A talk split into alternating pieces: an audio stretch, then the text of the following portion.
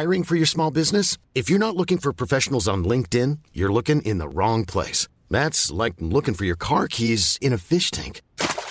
LinkedIn helps you hire professionals you can't find anywhere else, even those who aren't actively searching for a new job but might be open to the perfect role. In a given month, over seventy percent of LinkedIn users don't even visit other leading job sites. So start looking in the right place. With LinkedIn, you can hire professionals like a professional. Post your free job on linkedin.com slash people today.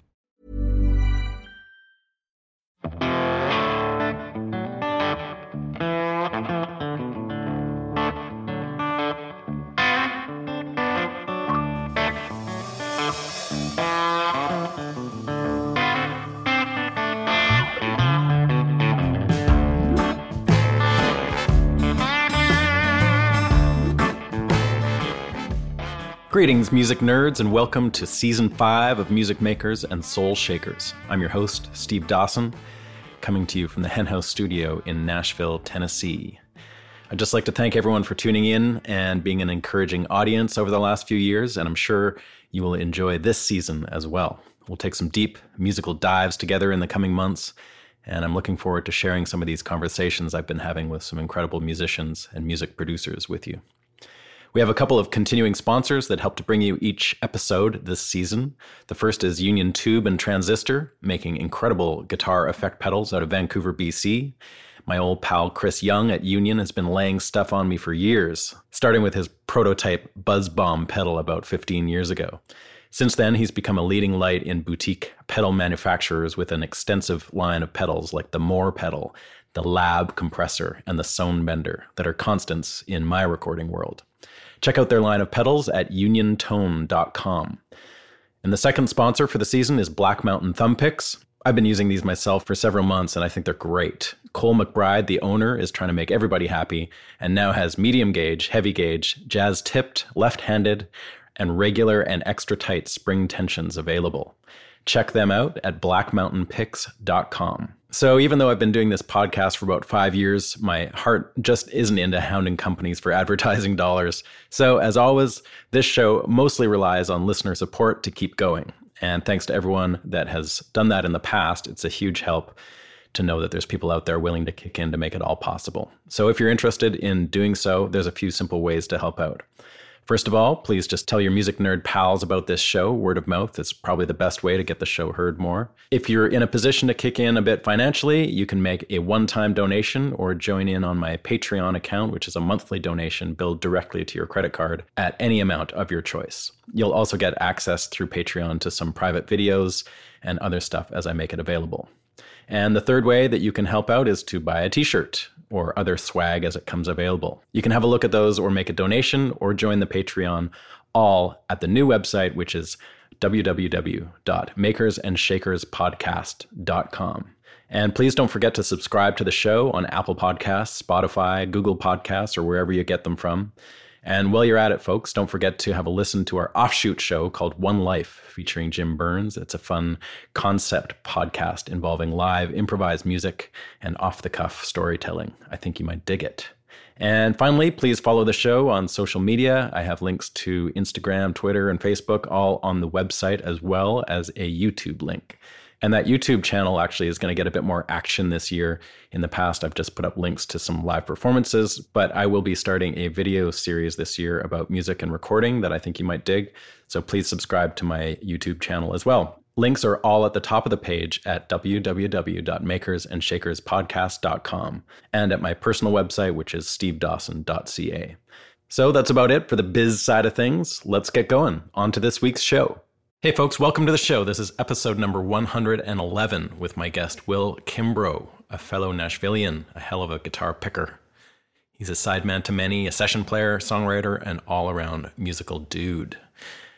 I hope everyone's doing well out there. Hope all you musicians out there are finding your way back into doing things out in the world. It's such a crazy time. I'm really starting to see sort of a chasm open up between the folks that are back out there fully working and others that are kind of struggling more to get stuff happening with all the new restrictions and cancellations and travel issues and whatever else is cropping up these days. I went up to Alberta in Canada to play a festival last week, and the day before I flew up, they had their audience yanked due to a resurgence of COVID, and a whole bunch of new restrictions came in about sixteen hours before my flight. So we still went, and it was awesome to play with my bandmates and all that, but we ended up streaming to an essentially empty room, which isn't really what anyone had in mind. So we all adapt, I guess. It's a little tricky to feel any sense of normalcy right now, and I know folks are struggling out there with that. So hang in there, everybody, and I hope you're doing okay. Um, there's a slight shift in the way I'm going to be releasing these episodes for the next while. Uh, if you are a regular regular listener, you know that it's been once a month for this whole season, and I had banked up a bunch of interviews, and now I feel like they're sitting too long, and some of the stuff we're talking about is like, it's just borderline getting a little ridiculous. So I'm going to start releasing new episodes now at least every two weeks, maybe even more for the next little while. And that will allow me to get all of these ones that have been sitting for too long out before the end of twenty twenty-one. Then I'm going to take a little pause to do some more episodes, and I'll kick into season six, probably in March or April. So stay tuned about that, but I will be back with a new episode in two weeks' time. I can tell you that for sure right now. And before we get going this week, I'd just like to thank some of the recent financial supporters of the show. I couldn't do it without you. So many thanks to David Volrath, Chuck Wasserberg, Mike Dolphin in Vancouver, Rosemary Costello. Thanks so much, you guys. I can't tell you how much I appreciate the support. Uh, okay, today's guest is Will Kimbrough. He's a perfect guest for the show. He's a phenomenal player and musician. He does manage to slip under the radar a little bit, as he often chooses to back up other artists, either in their band or in the studio. He plays regularly, though, with Emmylou Harris and the Red Dirt Boys, and he makes solo albums of his own in between tours, and he also works extensively with all kinds of other artists. Some of the people that he's worked with in the studio or, or live are Todd Snider and Rodney Crowell and even Jimmy Buffett, and we'll get into all that stuff in our talk. We also get into his guitar collection and some of that kind of nerdy info, and also how he approaches recording sessions and just his general career and vibe. He put out a killer solo album in twenty twenty called Spring Break that I would encourage you all to check out, and you can get all the latest news on what he is up to at will kimbrough dot com. So thanks again for tuning in, and now please enjoy my conversation with Will Kimbrough. Uh, I moved here in nineteen eighty-eight, and I lived in East Nashville, and East Nashville was a lot different back then.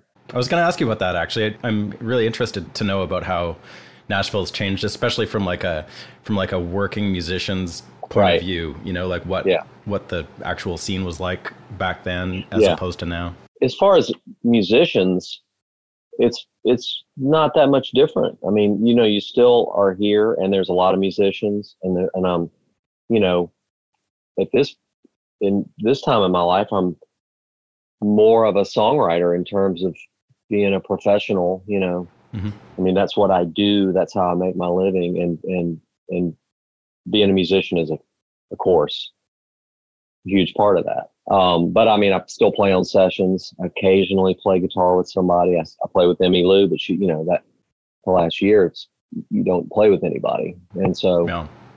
but when I moved here, there was a, still a thriving uh, little rock and roll scene. Mm-hmm. And although, and the, also, man, there's so many differences, I guess, you know, I moved to Nashville in January of eighty-eight. I was in a, a working band, and we moved here because there was interest in our band here. Although in nineteen eighty-eight, you would not get a deal in Nashville for a rock band. It would okay. simply not happen. There would be no crossover. Right. It was a country town, strictly. Country town. Uh, there were a bunch of great, uh, you know, Steve Earle was here, but he was a country artist. Right. Lyle Lovett had a deal here. But in those days, Lyle Lovett was a country artist. Yeah. Nancy Griffith was a, on a major label, country artist, you know. And, um, but there were also people like Rodney Foster and Bill Lloyd, Foster and Lloyd, who one of the, I think the last show I played here before I moved here, we opened for Bill Lloyd, and it was the release party for his first solo power pop record called Feeling the Elephant. Mm-hmm. And on that same exact day, Foster and Lloyd hit number one with their debut single. Crazy. In country. So, so that's what Steve Earle used to call the great credibility scare. That Nashville flirted with Um, because Nashville's always had great stuff that was under the radar, or great writers that other artists covered. You know, we had Townes Van Zandt, Earl, David Olney, and then of course the great country writers, Harlan Howard, you know, et cetera, et cetera. But at that late eighties, there was this moment where I was tied up with the producer and record executive Tony Brown, really, because he signed Lyle Lovett, Nancy Griffith, Joe Ely, Todd Snider. Um, was Todd Snider living here then?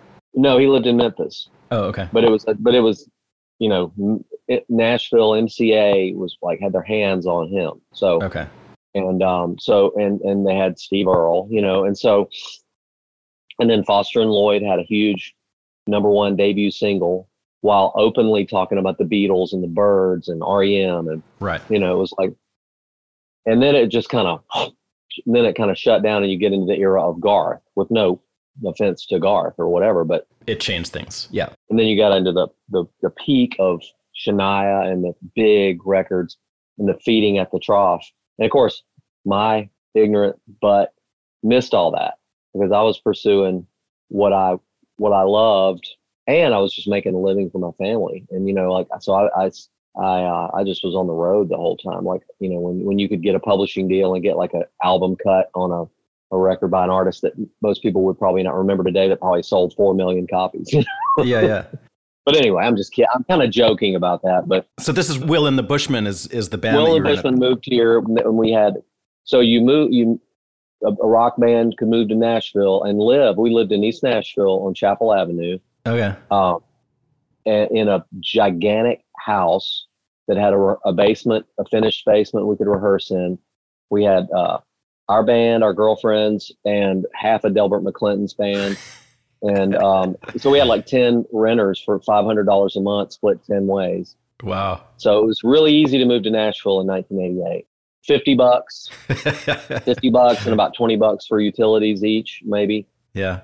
And then you're- That's doable. The rest is, you know. Was that part of the appeal? Like, I don't really understand why in Nashville for you guys, if if you were a, a fledgling rock band that had a following and stuff. Well, think about this. If you could if you could move to Nashville and have access to the industry, even though it wasn't direct in that town, the, and you could live for fifty dollars, seventy-five dollars a month as far as, you know, you know, let's just say two hundred dollars a month with food.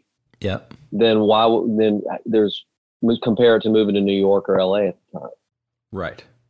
I mean, I'm I'm probably too practical to ever do the, you know, the other stuff. I just was like, I'm not moving there. I can't afford it. Yeah. I won't be able to do what I do. We were a working band, so we could we could live in Nashville and continue to work and make a living and do our own thing because we had already put out a record and put out a forty-five and we had gotten written up and Spin and Village Voice and all this stuff. So we were already on our own terms making our way. But at that time, you couldn't just you didn't think you could. We probably should have just stayed, continued making our own records and just doing our thing. But we got signed. And so we're based in Nashville. Uh-huh. And another thing is we're from the deep South. We're from all the way down Mobile, Alabama, all the way down uh, by New Orleans and, and Pensacola, Florida.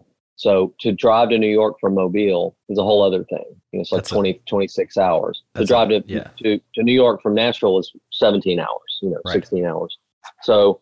And that's what you did. So we went and showcased in New York like ten times, and we do we do these little tours, you know, Chapel Hill, D C, you know, New York, Boston, drive back, and uh, and then and then play the South. That's a big advantage to Nashville. Like it really is centrally located in that way. You, so you that's are, the reason. Yeah. That, you know, you're already touring. We're already a touring band, so okay, we could expand. We could go to Chicago in eight hours. Eight we could hours. Go to Oklahoma yeah. City in eight hours. We could go to D C in twelve hours, ten hours. So it was very, yeah, we could go back home in eight hours, seven hours. So, and, um, and so we, we got, we had, a, we got management and we started showcasing and demoing. And then we got signed like, um, less than a year after we moved, or like a year, or exactly a year. Yeah. So we moved in and I remember we signed a lease. We didn't even look at, we didn't even move anything into the house. We just went to a show and drove out of town and then we drove back to Mobile, got our stuff and moved in. Story of your life. So it was cool. You know, it was the, And that that always made us feel we ha, you know how a band is. I mean, it's I do. It's your gang. Yeah. When things are going well for your band, it's you against the world, or like, you know, we're here and we're going to leave together and we all think each other is cool. And then we still all felt that way about each other as yeah. a band of friends from our hometown. So, right.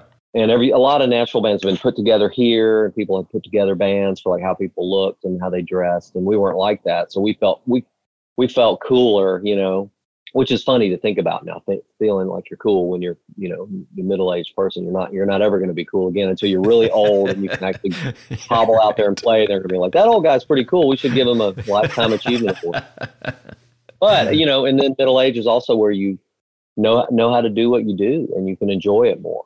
Yeah, man. I, you know, I, I think that's really an interesting point, and something that we should also talk about is like this point where, like, I don't know exactly how old you are, but I'd imagine I'm fifty-six. And okay, so mid fifties, and you've been doing this since you were probably a teenager, and yeah. like you're, you know, you've got all these aspects to what you do really well, and you've been established now, you know, like as a songwriter, as a sideman, as a session player. Um, does that feel like a comfortable place right now at this point in your life where you can kind of like lean on those different directions confidently, uh, you know, as opposed to when you're twenty-three thinking that you can do everything maybe, but now actually it's sort of more of a tangible part of what you, what you do? What, um, so when I moved here, I believe I was maybe twenty-three. I think I turned twenty-five at the studio in Bearsville, New York, uh, at Bearsville, by Woodstock, you know, um, and Sally Grossman, you know, Albert Grossman's uh, mm-hmm. widow, who was on the cover of Bob Dylan, Bringing It All Back Home, bought bought bought me a bottle of champagne at the restaurant that night, and you know, and and it was something like literally like "Good luck, kid," you know, really, like a like a scene out of a movie. Like you know, it's going to go bad at that point, you know. Yeah. Like, hey Ray, try some of this, you know, and um, I mean, just and we had um, John Sebastian from the Love and Spoonful drop by the studio, and he he met he, someone he was in there picking up something, his guitar or something, reel of tape, whatever it was. And somebody said, oh, you should meet these guys. They're they're working with Charles and Don, who were the, the heads of the label, mm-hmm. who had managed Love and Spoonful and also run the label, because they had the classic double dipping deal. And for anybody who might be listening or watching that doesn't know what that means, it's like in the music business, you're supposed to have a manager and a publisher and a label and a booking agent, and they're not supposed to be the same person. For good, Love and Spoonful had these guys, classic guys that were like, yeah, we're the managers and we're the label and we're the booking agency. We'll take you to the top, kid. It's the original three sixty deal. Like, yeah. you know, you guys, you made three hundred sixty-one dollars, we get three sixty, you know? Yeah. and um, but so John Sebastian came in and he goes, I shook my hand. I said, wow, I'm, I'm excited to meet you. He goes, he goes, yeah, uh, you're working with Charles and Don, keep your wallet firmly stapled to your ass. And then he walked out. It was all very New York, you know. You know. And um, forget hippie, peace and love. Everybody was there, like escaping from New York City music business and like trying to hold on to what they got, you know. Mm-hmm. We met Rick Danko. Um, nice, good old Canadian boy. We played ping pong with Alice Cooper. Really? He was in there making a like a comeback record. This is at Bearsville. Yeah, all at Bearsville. So, so we've got. Marshall Marshall Crenshaw came in one day and he kind of did the same. Like we, he he mentioned the producer we were working with. He goes, "Oh, you're working with Richard," and he goes, "Yeah, well, good luck with that." Everybody was like, "Good luck with that," you know. And you're like, "What?" Really? And you're twenty-four years old, going, "What? What is that?" They walk out and you're kind of like, "Wait, wait a minute. Do do you mean?" And they're gone. You know. You, so you have yeah, to yeah. kind of. It's all these seeds of. So we're so, we're sort of jumping all over the place a bit, which is fine. But so Bearsville. Yeah, you guys steer steer the ship because I'm all over. I've that, been doing. That's this okay. No, it's it's good. Bearsville, was it like a whole complex of studios at some point? Bearsville was a complex of of, of uh, quarters for the artists to stay in, oh. and then a main, and then a main studio with a, okay. with an A room. Yeah, and then and the B room was more of a mixing suite with like a couple of isolation booths. Okay. And then they had a C room, I think, that where they just had like a, a mixing, editing, you know, tape yeah. machines and board and monitors. And this was all sort of in a big barn just outside of Woodstock. Yeah, they're separate buildings. The barn is was Levon Levon Helm's place. Yeah. And we like we lived there. That's where they they did the uh his his shows, his um the rambles. The rambles, yeah. And um but at that time uh it was just part of the facility, and, and, and, and we, it would be part of the budget that would, the band could live in Levon's barn. Cause there was okay. a loft bedrooms upstairs, and then around the main area where there was a kitchen and a bathroom and a huge rehearsal area. Yep. And so we lived there and rehearsed there for a week, and then we went in the studio. Okay. And um, and then the studio was like up the hill, and then there were other quarters. We we at one point a couple of members, when they moved us out of the barn, um, a couple of us lived in Richard Manuel's cabin. Really? So I'm a member of the band, and he had a cabin, and and we stayed there. Oh man! And uh, John Anderson from Yes was there, so he was, and he had requested a white horse to ride into the studio on. A very, you know, prog rock. You can't and, make that shit up, man. And then when he busted into our session one day, we were told, don't try to talk to John. Don't, don't look at him. You know, don't like the, don't look at Bob thing, you know, yeah, yeah. Don't, don't talk to John. And then he walked into our session one day. We were like in the middle of tracking, and he walked Damn. in and, and, and, you know, and wanted to bum, bum a cigarette. And he said, and we said, you smoke, you know, John Anderson, you know, yeah. with that beautiful choir boy voice and like a white robe. And he said, I quit smoking long ago, but when I finish my vocals on a on a record, I always have one cigarette. And so okay. he he picked so he us, came, and so we he came to bum we said, it we're going to give you a cigarette, but you have to stand here and tell us stories while you smoke it. So we asked him about, you know, what about John Lennon? You know, Jimi Hendrix, Syd Barrett. What about those guys? He goes, oh yeah, we used to go to the Middle Earth Club, and it was all very fabulous and psychedelic. And he smoked just to put it out, and he left. So, so that's that stuff is the real good memories. What were all those people doing there? Anderson, Wakeman, Bruford, and Howe were making a record because they couldn't use the Yes name, I guess, because yeah. Chris Squire wasn't involved or whatever. So they were in Bearsville as well. They he was finishing vocals and mixing that record with the producer, okay, whoever that was, and then um, Alice Cooper. They were mixing his record, and he was working with the guys, Mike Klink, and the other guy that did Guns N' Roses. So they were the big guys. Uh, yeah. Okay. And they were, they were there, and this was their, and you know, their thing was cutting tape to make it, it was like their version of Pro Tools was cutting like increments of tape out. They yeah. were doing that with Alice Cooper's record. And he was there to sing like syllables. Like, we need two S's and a T. And so he'd go in and go, and then, and then he'd be hanging out, and Alice is a golfer, you know? And, yeah, I know. And likes to have stuff to do. And he's not like going to be in there listening to mixes. It's not that guy. That's such a crazy way to make records. I, I sort of came through, like when I was when I was young, I, I taught Bruce Fairburn's kids guitar, and uh, Bruce invited me down to the studio a few times, so I got to see like the Scorpions make records and stuff. And they were wow. they were making they were doing guitar chords one note at a time. Right. Like yeah. The, so uh, very yeah. I know uh, the Muttland. I know the feeling. Uh, and we actually we actually tracked live, but. But uh, then we punched in and fixed. Did that kind of inform your philosophy at all about making music? Like just seeing how yeah. you didn't want to do it in a way? Yeah, like... totally. So so we had fun. You know, we did all we had all these fun, you know, Shaggy Dog rock and roll stories on the road, making the record. And, and all those stories are less about, as you're hearing me tell the stories, the stories are more like, and we met this guy, and we played ping pong with Alice Cooper. They came looking for somebody. You know, they had told us, don't talk to Alice. Again, similar to John Anderson. And said, and then someone came in and said, is anybody available to play ping pong with Alice Cooper? And we were just like, what? And so we said, yeah. So we played doubles with. Just um, don't look at him. Yeah. I think an a, his A and R guy was there, who was Bob Pfeiffer, who had been in an, uh, a, a, like an obscure punk band called the Human Switchboard. And I told, you know, when I, I even, I had their forty-five. So I was like, you're Bob Pfeiffer from the Human Switchboard. He was like, he's like, yeah, you know, whatever, you know?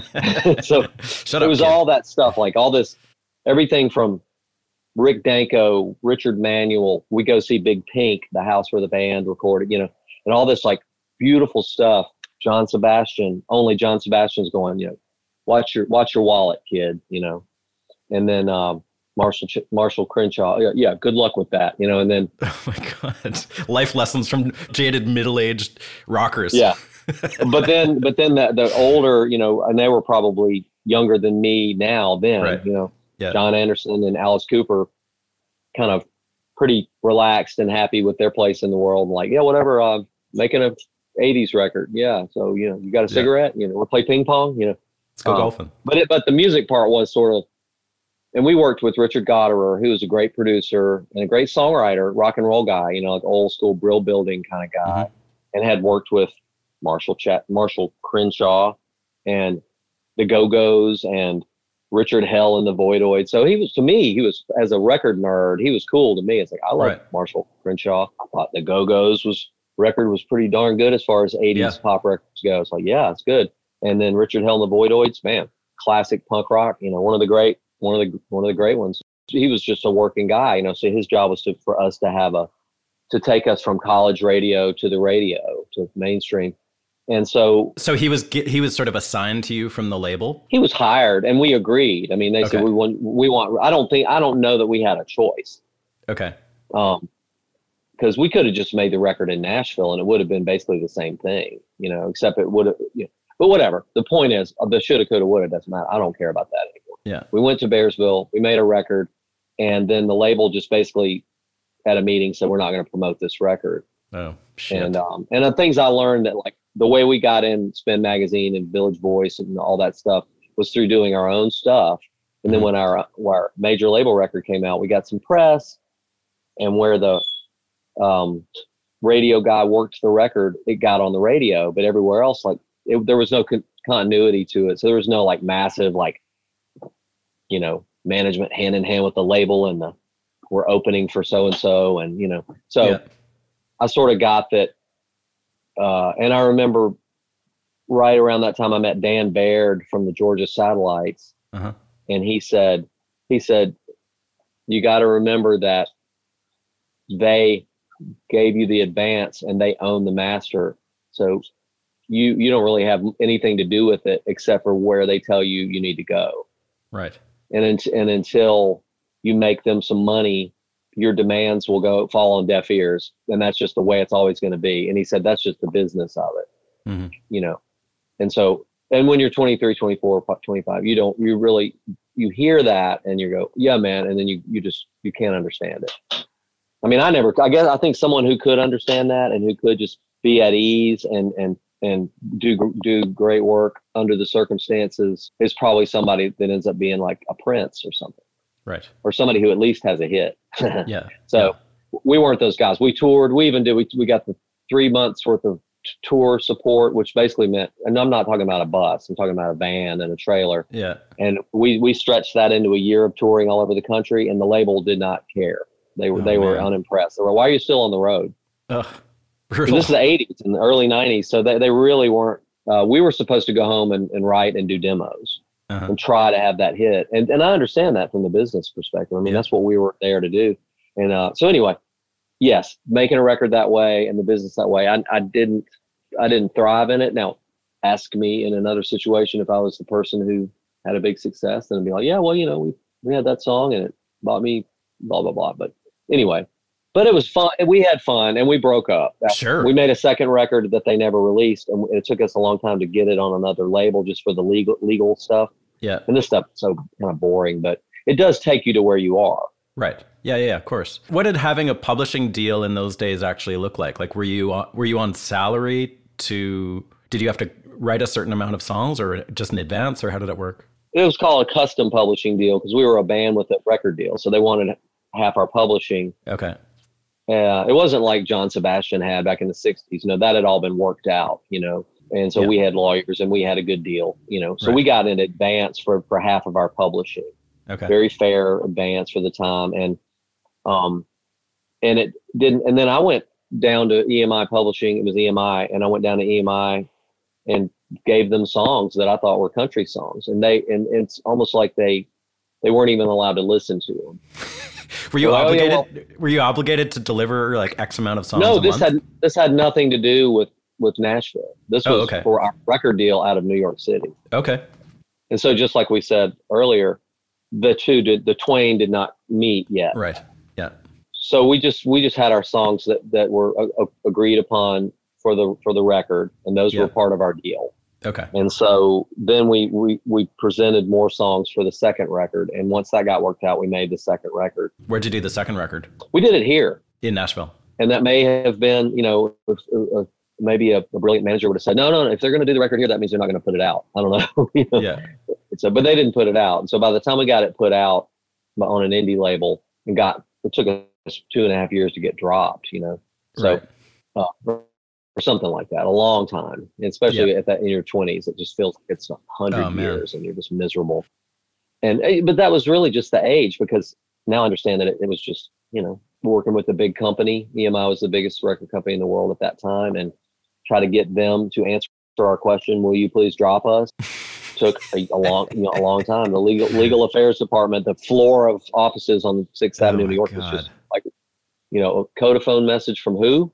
No, uh. no. And so it took a while. And meanwhile, uh, I was I, I formed sort of a side project called the Biscuits. Yeah. And um, and we got, and then the Bushmen broke up, and uh, I quit, and and the Biscuits got signed to John Prine's label, Oh Boy. Uh-huh. Uh, that record's about to be reissued on vinyl.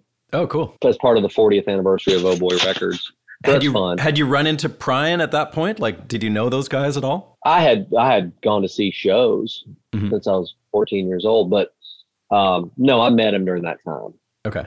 And um, and we did a lot of negotiating over a very small deal with Albanetta and Dan Einstein. So it was it was another just classic, like some of these people were still around that were just classic record business people. Yeah. From like right out of a book, you know, you know, they're telling you these stories and you're like, can we just talk about our split on publishing? And they're like, let me tell you another story by Bob Dylan, John Prine, Chris Christopherson, and Leonard Cohen, New York, nineteen seventy-one. And you're like, well, this is great, but you know.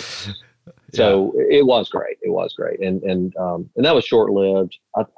You have to understand, I'll go, I'll go back again and say, I've been in a band since I was twelve. Right.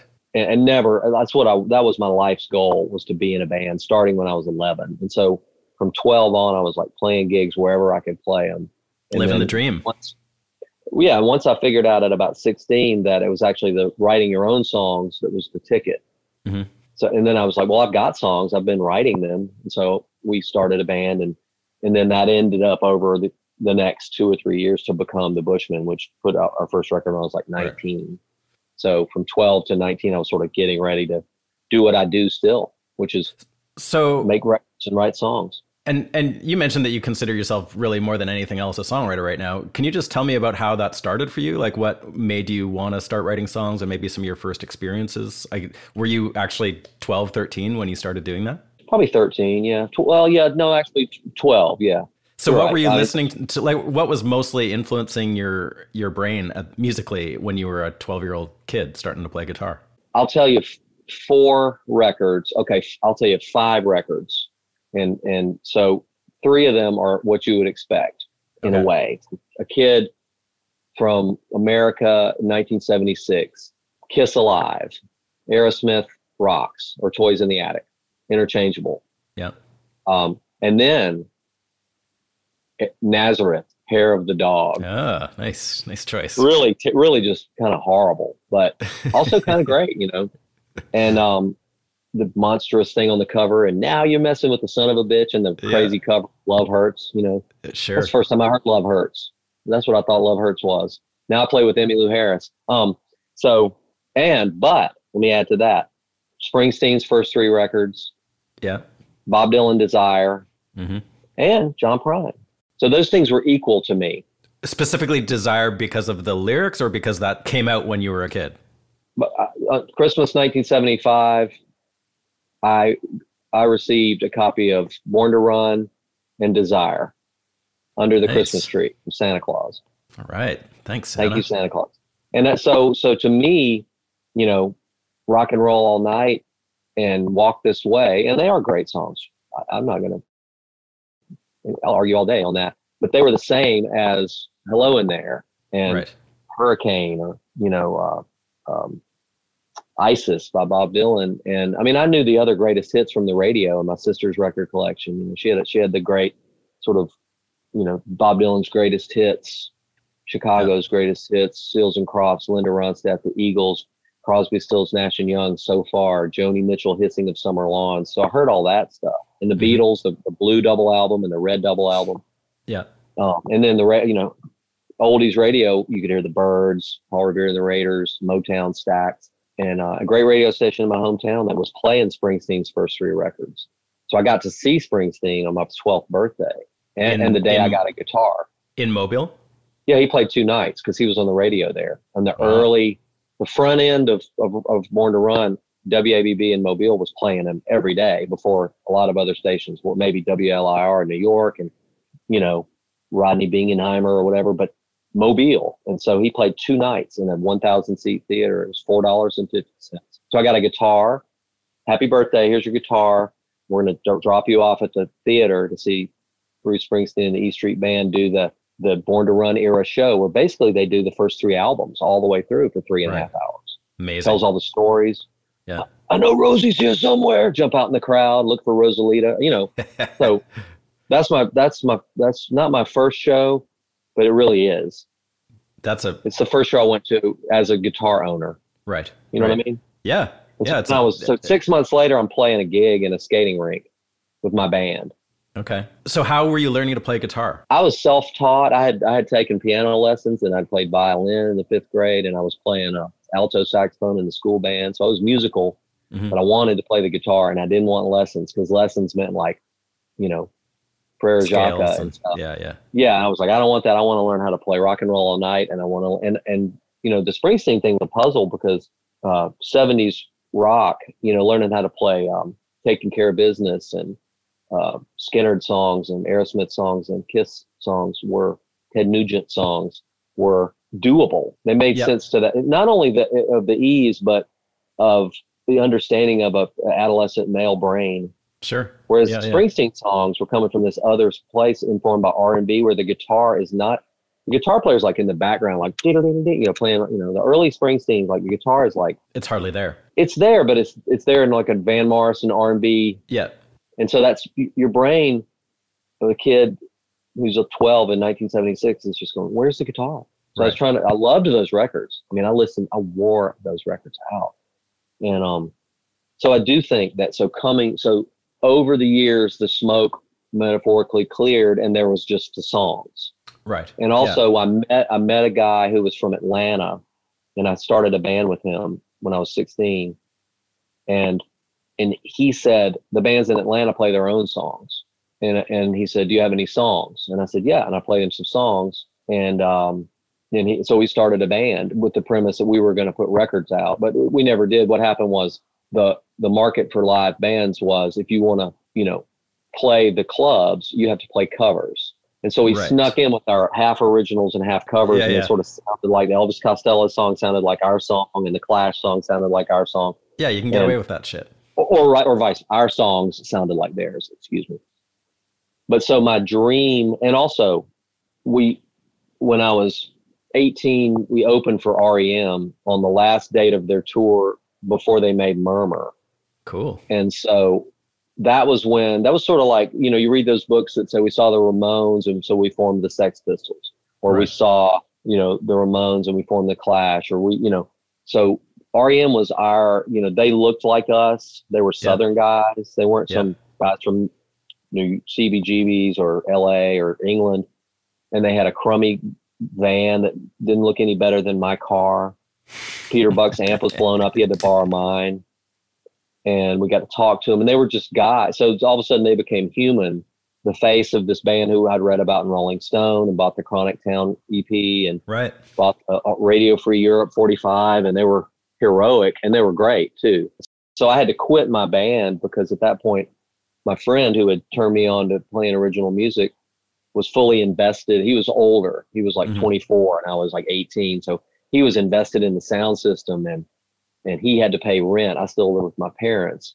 Right. So I feel bad about it now. So I just quit the band. We're never going to make a record. We're just going to be a cover band in the Deep South. And, and yeah. so I quit, and I formed a band with other guys, which this was the Bushmen. And we, okay. back, so we put a record out within a year of our All own. Right. And so that was, you know, then, then I was really living the dream. Like, okay, now we've dialed it in. We're, we've got our own songs. People can hear them on the radio, and they come and request our songs at our gig. And were you were you the sole writer for that band? No, I had a writing I had a writing partner named Sam Baylor, who died in twenty fifteen, and um, uh, and and he was a good foil for me. I tended to sort of like over clever stuff, and he was a real minimalist guy. He was great, and he just had lifestyle got the better of it. And um, yeah, yeah. But we had another guy in the band, the bass player, who also was a great harmonica player, and he um.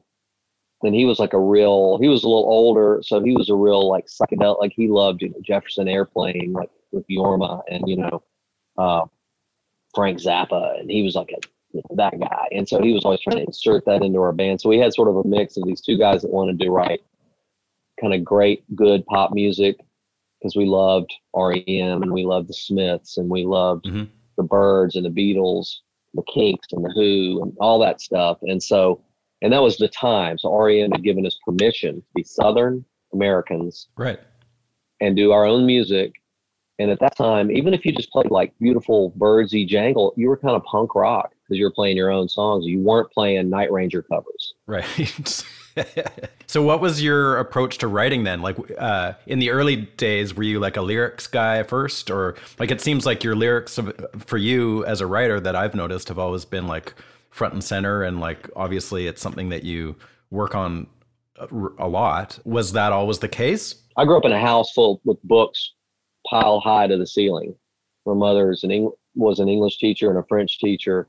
And so she had, I grew up with like the word, the written word was like sacred. My mother read, you know, Proust in French, and she read Faulkner in French, you know, so she, my mother's a real intellectual, you know, and, but also like a soulful lady who cooks, you know, turnip greens and cornbread. But so really cool, you know, um, so I had, you know, the same time I got Born to Run and Desire for Christmas, I got, you know, Being There by Jerzy Kaczynski for Christmas. You know, I got good books. And so I was interested in words, and that's why people like Dylan and Prine were interesting to me. R E M was interesting just because it sounded so good and it worked. I don't know what their words were back then. Nobody knows.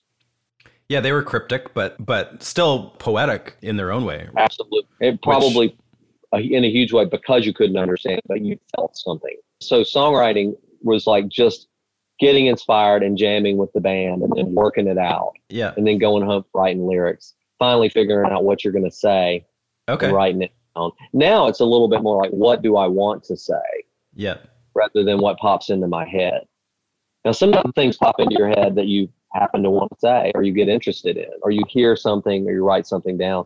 So, um, and one of the reasons that it's gotten a big change for me was I work, I do songwriting with soldiers, but we can talk about that because I'm taking someone else's story and making it into a song right there on the spot. And it's right. such good training for me as a fifty something year old man after uh-huh. a lifetime of writing songs to hear someone else's story come out of their mouth, not something you read in the, on Twitter and the New York Times or in a book. Um, it's like, this is a story that's being shared with me, and I'm going to try to honor it and work it out with this person in this short period of time. And it's therapeutic for someone who has post-traumatic stress, who's sure, of course it is post-traumatic stress disorder to post-traumatic growth, um, to try to grow through the trauma. I don't know if that's the right way to put it, but, or to grow despite the trauma or, but anyway, it's a, it's a wonderful thing. And it's been a wonderful thing for me too. So, so, things have changed over the years, but I've been writing the whole time. And, um, I, you know, I used to feel like I, I needed to write to produce songs. Now I know I need to write just to live. Just to get it out. And it's fun. So what about some of the stuff that clearly influences you, like maybe in more modern years? I don't know. But like, you know, as far as the, your latest record, Spring Break, it's like, mm-hmm. you know, it's a solo guitar record, basically, or so, yeah. songs, but like performed solo. And, you know, clearly yeah. some of the influences are, you know, I would guess like Mississippi John Hurt and Lightnin' Hopkins and stuff like that. Were those right. people influencing you early on as well? Or did you get into that stuff way later? I always read the liner notes of records. That's what J J Cale always referred to himself. He said, I'm a, I'm a fine, I'm in the fine print. So they said, do you wish you were Eric Clapton and he had cut your songs? He goes, no, no, no. I, I, I, I like to play and sit around the house, let him be the famous guy. I'm in the fine yeah. print. So yeah. I always read the fine print. Okay. And so I remember when I had the Allman Brothers at Fillmore East, which is another pivotal record for me as a kid, because it was, yeah. uh, it, it was popular. So you, you didn't feel like you were being a weirdo before I decided to consciously become a weirdo. And that was because of R E M. But if I read, you read the liner notes, you realize that um, Statesboro Blues was written by Blind Willie McTell. Well, that's a fascinating name. Where, who's he? So you, I would go buy a Blind Willie McTell record in the cutout bin. Mm-hmm. And it sounds like it's coming from Mars. Now it yep. sounds like, it sounds right to me. Then it was like, what? I just put taken off, you know, Kiss Alive and put on Blind Willie McTell. That's a leap. You know? Yeah. And so, uh, and then on a T-Bone Walker, Stormy Monday Blues, you know, you put that on, it's like, well, this is, this sounds like some old tinny, and it was, you know, but it, it actually wasn't as far back as I thought, as it felt like then. Right. You know, now I'm farther away from that moment in the late seventies than the Allman Brothers were from T- T-Bone Walker. Anyway, so I, but I did explore it. And then again, my, my wonderful mother realized that, and she bought me Robert Johnson, King of the Delta Blues Singers, Volume One and Two, one Christmas. Okay. And again, it still sounded like it was coming from Mars, but I had heard it and listened to it, and I owned the records. Yeah. And still do, this scratchy old Robert Johnson records that I still have. But over time, I began to understand that, you know, what the Rolling Stones were trying to do on some of their best stuff was imitate that. And so, and I love those records, you know, uh, Let, Let It Bleed, Sticky Fingers, Exile on Main Street. Yeah. Um, all the good ones. And that's kind of stuff that I've started to get into. If, if, ironically, right as my band got signed to a late eighties record deal, to the label that had Wilson Phillips and Vanilla Ice and the Teenage Mutant Ninja Turtles soundtrack. And, but also Daryl Scott was signed to, to a pop deal. Oh, interesting. Same, okay. Yeah. And, uh, and also, uh, Technotronic, who actually kind of liked, I thought they were, no, not Techno, excuse me. What was that band? Wilson, uh, Jesus Jones. Remember them? Right here, I'm, right now. I remember now. The name, but I, I don't, I don't know their music at all. Yeah, they were good. They wrote good pop songs, and they, and, but it was like English and sort of modern yeah. sounding, you know, and they had a couple okay. of hits, but anyway, but so just as I got signed, I really discovered, um, you know, Exile on Main Street, John Hyatt's Bring the Family, sure, Rycooter's Get Rhythm record. Yeah. And I bought a copy of Boomer's Story for a dollar in cutout bin. That's my favorite. And, yeah. I mean, come on. And then the band, the, the, uh, I bought music from Big Pink at a, at a thrift store. And and so my life changed, but my band was in this, like I was, my career was stuck in the late eighties. And even though at that time, all, a lot of half of that music, half of that music I mentioned was being put out at that time. I got Keith Richards' solo record, Talk Is Cheap. Yeah, that's a good one. Uh, Rycooter, Get Rhythm, which is not his best record, but still, it's Rycooter. It's, it's a pretty damn good record, actually. Yeah, it's got thirteen Question Method, the Chuck yeah. Berry. It's got uh, um, the. Uh, I can tell by the way you smell. Yeah, and, uh, and there's some great moments with Flacco on there too. Yeah, and, and Keltner, you know. So yeah, so yeah, so yeah. My, my I became, um, and I'd always been aware of of roots rock. Remember roots rock? You know, Los Lobos, Dwight Yoakam, right? Um, yeah. um, all those bands are the Blasters, and even even X was sort of like almost in there, sort of uh, Slash Records from L A, right? And um. So that stuff was like, you could be cool and have your um, Gang of Four record and your R E M record and your Clash record. And yeah, it was sort of, it's weird to think of, of R E M and the Blasters in the same sentence, but yeah, like they're definitely the same era exactly. And they probably cross yeah. paths all the time. Yeah. So, I mean, I went to see R E M, you know, and then I went to see uh, Gang of Four. Like, I mean, we opened for R E M and then like two months later, I went to see Gang of Four. You know, all was the same. It's like, this is the new stuff. This is my music, you know? Yeah. Yeah. But then the roots stuff, you know, I think um, like watching um, Nick Lowe, who's a, another huge, you know, person I listened to as a new waver.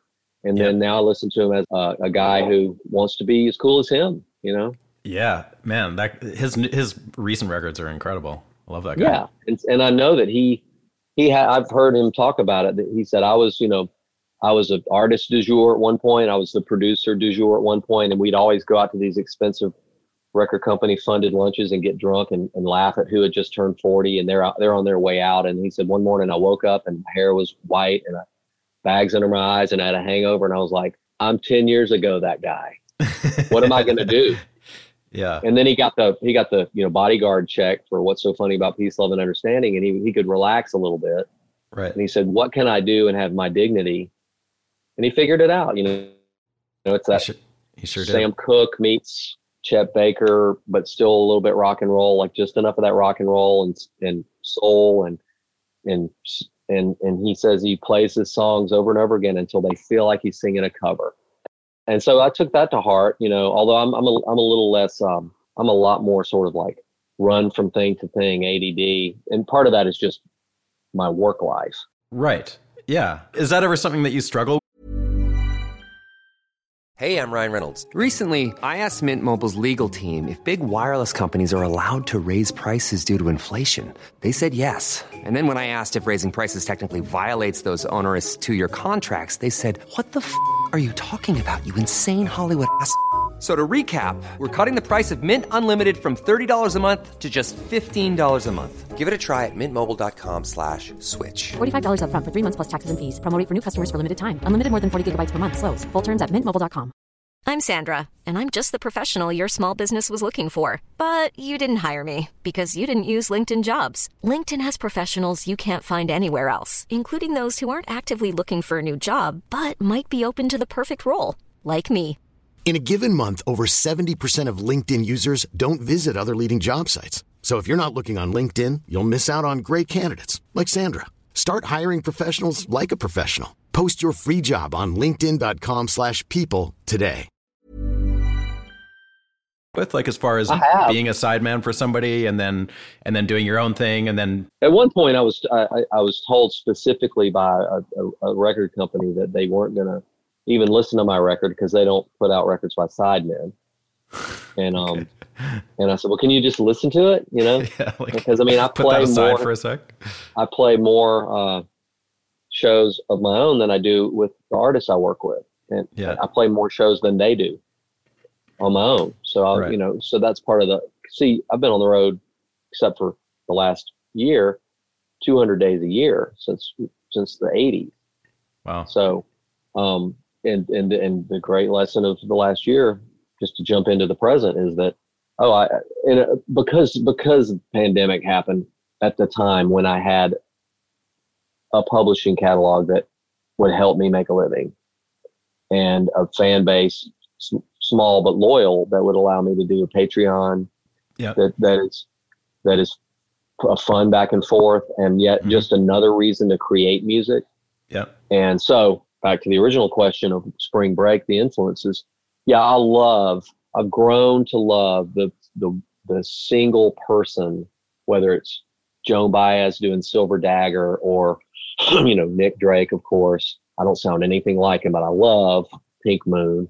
Yeah. And I love, you know, Cello Song, Riverman, all the all of his stuff.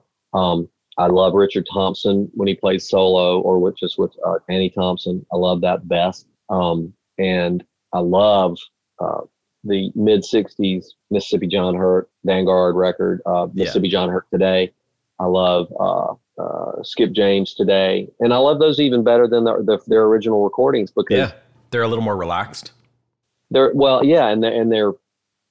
Gosh, it's it sounds amazing, and you're sitting there in the room with them, and you can hear their fingers on the strings and hear their, you know, yeah. mouth sounds and... Uh, forced into isolation in, you know, spring twenty twenty, I knew that I'd been playing at least say fifty solo shows a year for the last thirty years. Yeah. Why not do it? I had made a solo acoustic live record that never was in distribution. It was just sort of like a, a release I did. Okay. Without any kind of distribute. I just did it myself and sort of funded it and put it out there. And, um, but I hadn't done one where it was in the studio. So I, I did, you know, I didn't want to make it just a blues record or just a folk, you know, so it was based on the songs because, again, I'm a songwriter and I had a batch of songs that I had written with other artists that I had never put out myself, or a couple I always wanted to do a little different version solo. And then new songs came. So before I knew it, I had fifteen songs and then I pared it down to fourteen. And that's how that record came out. And I was, uh, I had the confidence to do a, do a solo acoustic record because I had done a live one that way. I'd played that many shows and it was twenty twenty. Sure. It was like, well, what else are you I'm going to have something out there. I, you know, what else are you going to do? And the, you know, the budget's right. Did you, did you make it at home? I did. Was it just as simple as sticking a mic, a couple mics up and sitting down? Yeah, for I did a few the guitar days and... mono, mono with a Neumann K M eighty-four, K M one eighty-four and a, an S M seven. And, um, there's maybe one harmonica overdub because the harmonica end of the note sort of goes over the, where the vocal starts. And I knew what mm-hmm. I, I wanted it to be there. Right. So I overdubbed the harp. And, uh, and there's one song that I had previously recorded, but remotely as well, like at, at my parents' old house at uh, Gulf Shores, Alabama. And, um, and it had a guitar overdub. like a, a solo overdub. So everything else is just happened in real time live. And yep. But there's two songs where one is a harmonica overdub and one has a guitar. But, um, you know, it, there wasn't a rule for that, but I wanted to see what it sounded like if I did the whole song by myself. Start to finish. Right. Yeah. Yeah. And was it quick, or did you stretch it out over yeah. weeks, just like here and here and there? Or you it was just a, did it all in a couple of weeks. I mean, w- once I, you know, some of the songs I'd written, and uh, like I, like there's a song called Rocket Fuel that there's a solo mandolin, and I wrote that with Todd Snider. It came out on on his record in nineteen ninety-seven, and I always uh, wanted to do a version of it, and so mm-hmm. I just one day I tried it on guitar, tried it on different things. Well, really only two things: guitar and mandolin. Yeah. And I decided the mandolin worked, and then I and then I, I thought, well, then I guess I should make sure I record it right. And I listened back to what I had done, and I was like, oh, well, there it is, you know. So that yeah. was it. And so yeah, then I moved on to another song. So some days I would do four or five songs. So it took about a, probably took about a week, and then I mixed it. And I would send. I'm I'm not a mixer, so I would send my mixes. But th- I figured if I can mix a record, it'll be this one, you know. Right. Guitar, vocal. And I'm not, I, I think I did okay. Uh, if somebody else could have done it a lot better, but again, it was, it was spring twenty twenty, the budget being what it was. So I, I sent my, I'd send a mix to my mastering engineer, and he, he'd listen to it and he'd respond and say, it was always the vocals too loud, you know, oh, yeah. just too loud in like a, a tonal way as well. Like you're not hearing that massive hump at lower mid range. And I was like, I'm not hearing it, but I'm, I, so I would just do it, like learning how your monitor sound. Yeah. Right. Yeah. Do you have a studio set up, or is that not something that's yeah. interested you? Okay. Oh, I didn't know I have a studio. Yeah. I've, I've made, in fact, I'm, I'm, I recorded um, Steve Poltz's uh, Shine On record in my backyard, and I was oh, the engineer okay. of the whole thing. So, I mean, I've done a whole, I recorded the drums, everything. So I've recorded bits and pieces of my records since at home since about two thousand five. Okay. Tell me about recording um, I Like It Down Here. That that record came out, what, like just a year and a half ago or something? Yeah, it um, came out in twenty nineteen. Yeah. So that's more of a band, or it is a band record. Uh, is that So is that Brian Owings? And, yeah. Okay. Chris I know Donahue. Brian a little bit. Chris Donahue on bass. Okay. And just the three of you basically, and then and Yeah, then we worked at, uh, this, there's a wonderful studio, Blackbird here, you know? Yeah.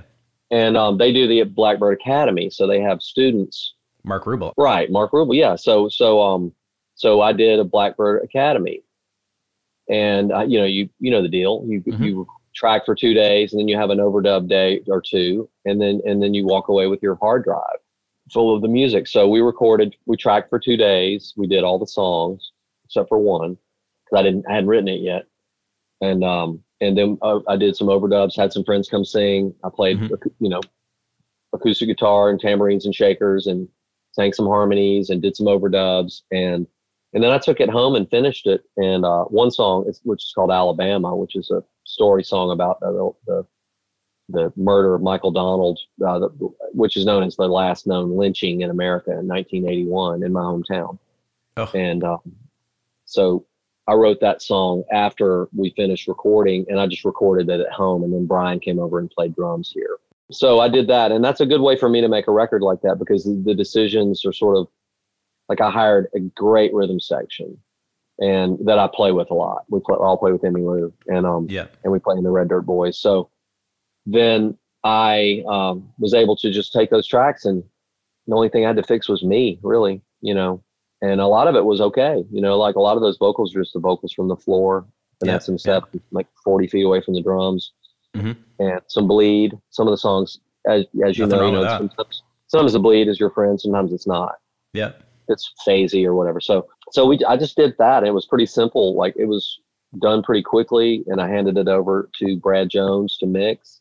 Yeah. And um and it was done. You know, I had right a wonderful experience. The guitar sounds are awesome on that record. Anytime I've seen footage of you playing and stuff, or seen you play with Emmylou or whatever, you've always got, seems like, different guitars. Like, do you have favorites that you've used forever, or you've got quite a few kicking around probably? And I have quite a few. I had a, I had a Telecaster, seventies Telecaster when I was a kid, and it, and it was stolen when I was about twenty. And so then I, I bought a, one of the early reissue Stratocasters, and And then, and then I ended up selling it because I had something else I was playing more, and I needed you know, I needed to buy strings and cables. So I sold my Strat. Yeah. Was, you know, that kind of guy in a band in his early twenties broke. Like, I need right. to have my amp service. I need strings and cables. Here's the Strat. Strat's got to go.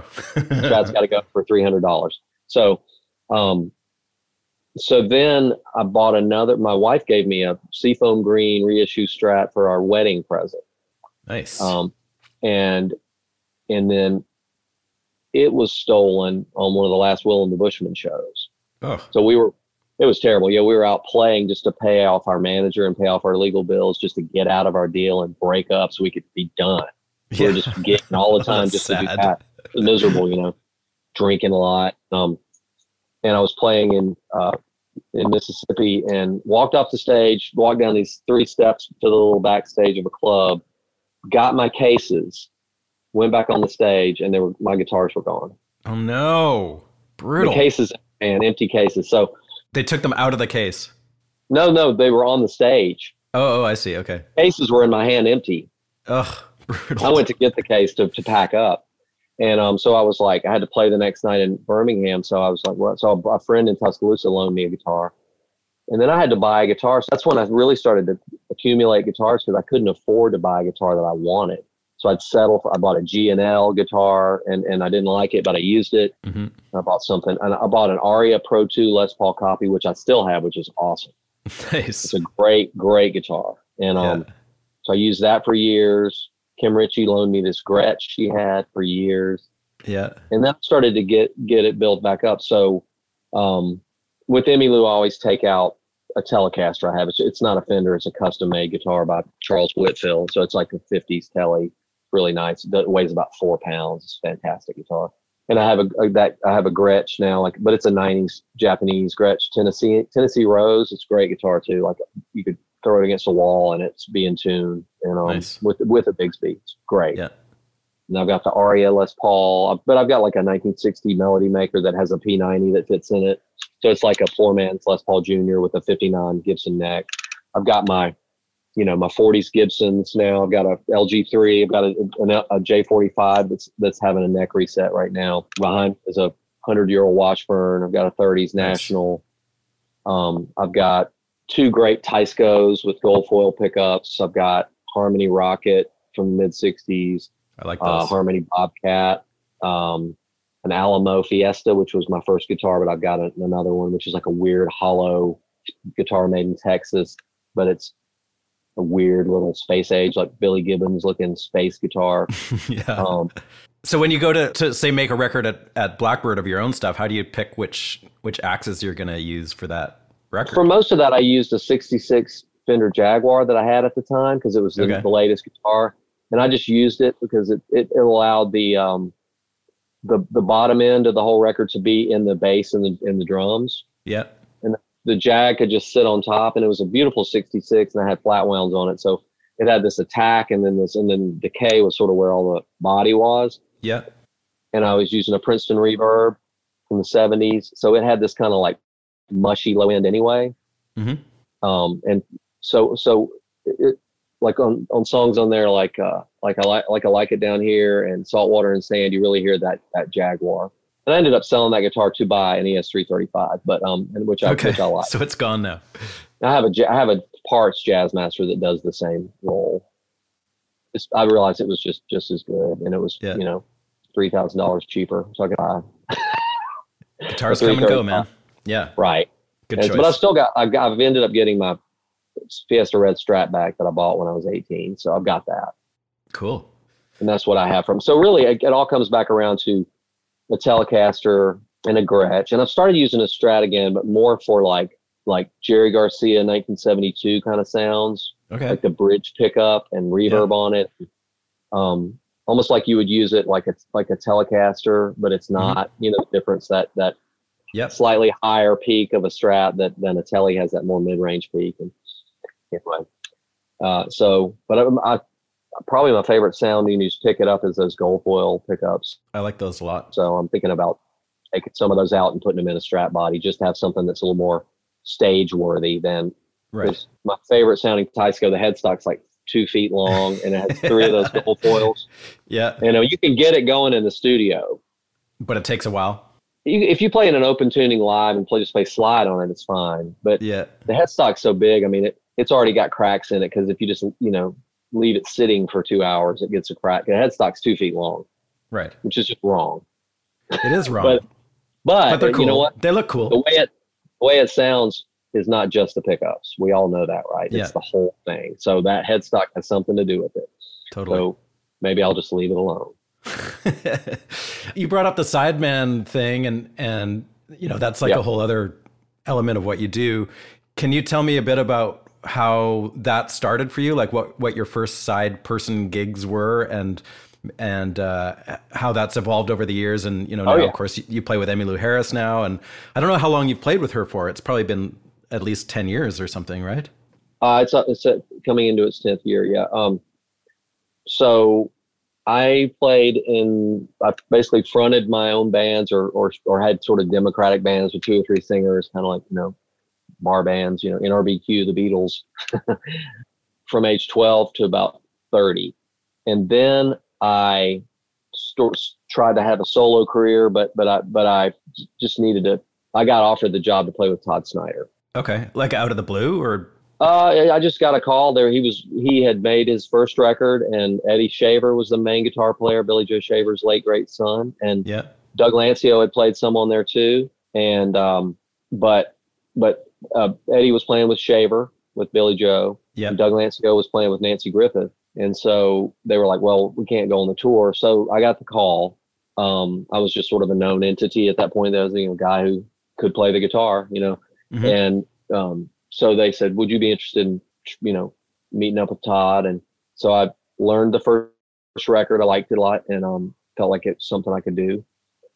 It's my wheelhouse, you know? Yeah, it's like, it's got a lot of like that Stonesy kind of guitar stuff. Oh yeah. Yeah. Open G and drop D and yeah, twang and slide and, you know, all that stuff, Stonesy stuff. Yeah. yeah I was like, yeah, I can, this will be fun.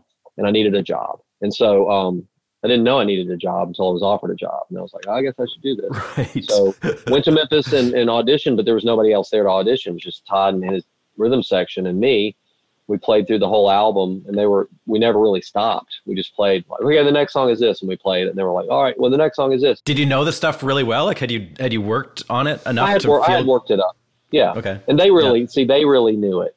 They were a unit. So all I had to do was just sit there and play lead guitar. Yeah. And some intros, and it felt, it, my memory of it may be slightly memoirized. You know what I mean? Yep. Yep. This was thirty years ago, but it felt like there was no like, okay, hold on, man. No, you gotta, you know, this, this is how it goes, man. You know, it was more, they were like, yeah, yeah, that's, that's, that's cool. Yeah. Okay, cool. Next song, you know? Mm-hmm. And then we were, we did a couple of covers, like, you know, Jerry Jeff Walker songs. And I just kind of knew how they went in my head. Yep. I'd never played them, but we played them. And then, um, and then, I, and I said, so, um, who else is auditioning? And they were like, you're it, you're it, man. And I was like, okay, guess man. I got the gig. So what? So I guess I'm going to go, you know, go stay at the Holiday Inn in mid midtown Memphis and go back to Nashville, and I'll wait to hear about dates. And they're like, no, we're playing a, we're playing down the street. Let's just move our gear down the street. And so we had a gig. Really? And I'm like, so I played with Todd from then from late ninety-four to summer of ninety-eight. So, you know, really four years.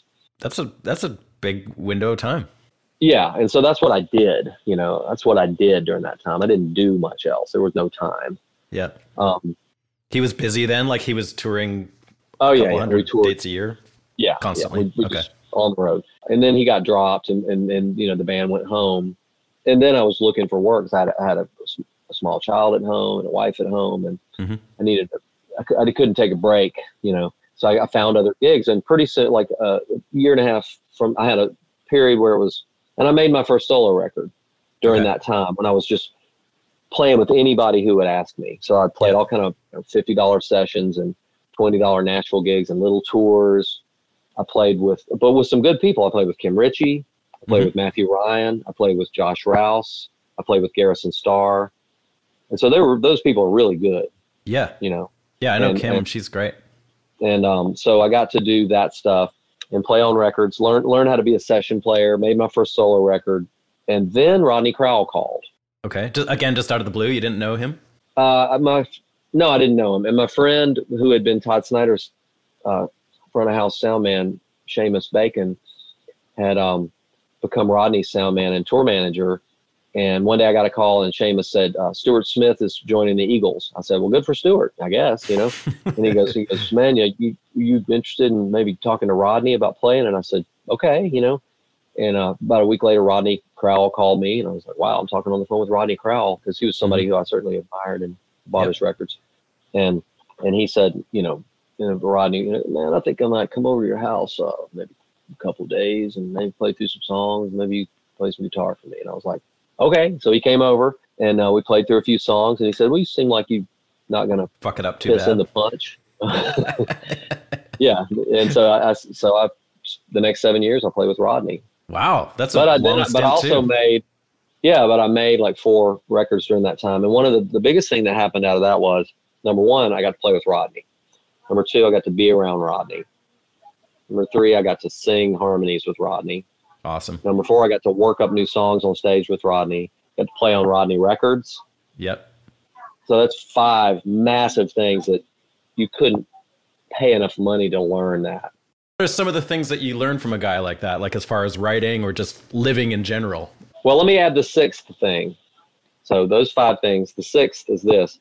At one point he said, you know, I'm not really, I'm not, you know, a big country star anymore. I can't really afford to pay you like pro professional sideman pay.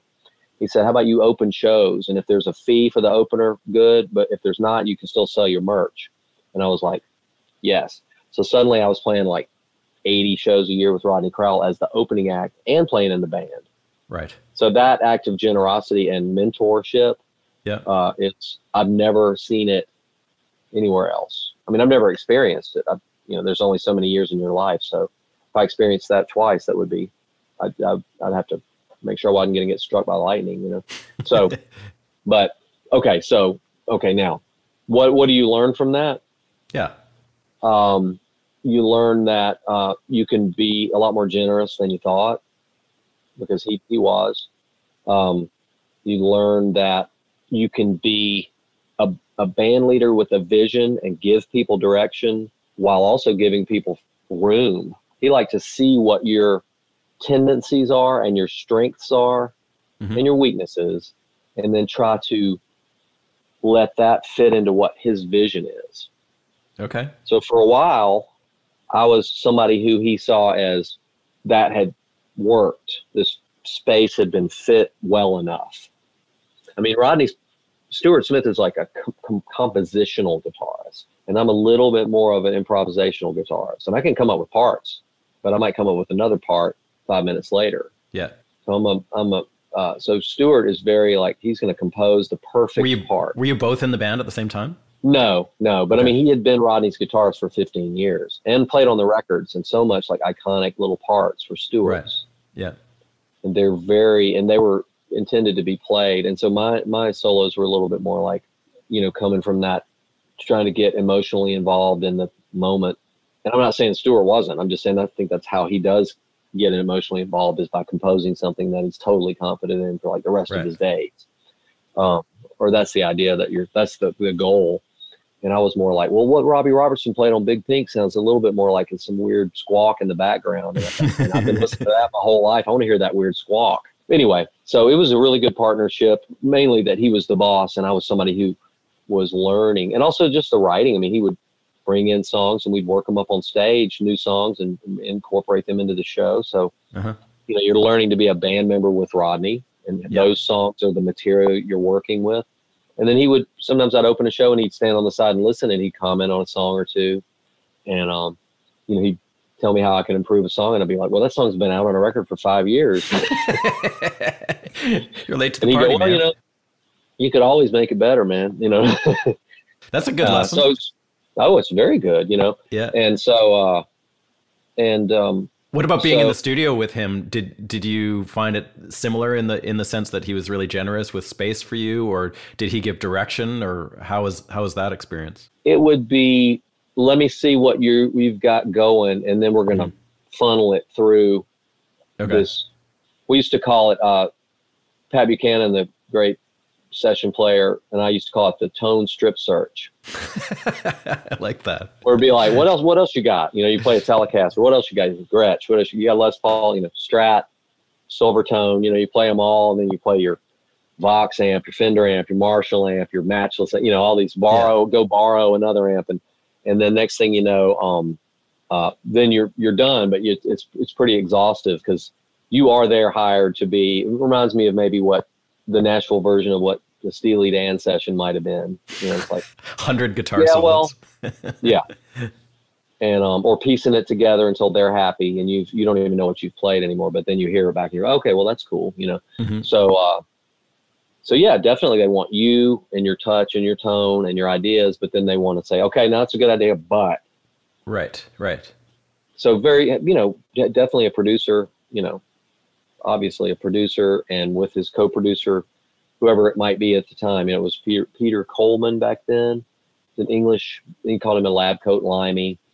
And so he was a traditional British engineer. So it would, yeah. it would be like, your amplifier is humming. I'm like, well, a little bit, yeah, because I mean it's a man it's a telly, telly plugged into it. You know, you're a compressor pedal, so it's yeah. And he'd be like, "Well, that won't do," you know. So we'd spend an hour trying to get rid of the hum, and so that that was a little bit of that old school, like, right, you know, taking more time to where the, the players like sitting around drinking eight cups of coffee, like getting tired and nervous, and can we just play? And so, um, were those done in Nashville, or were you were you working Nashville. in the U K? Okay, no, Nashville. I don't mean to make that sound like anything negative. I'm just mean to say they were exacting. Yeah. And I, I and they were generous to allow me to try to be up to the task because they right. had, it'd be me and like Pat, who's just a session player, or J D right. Cornfoss, who just died, who was yeah, amazing, yeah. like never played a mistake. So yeah. chart was in front of him. He played it.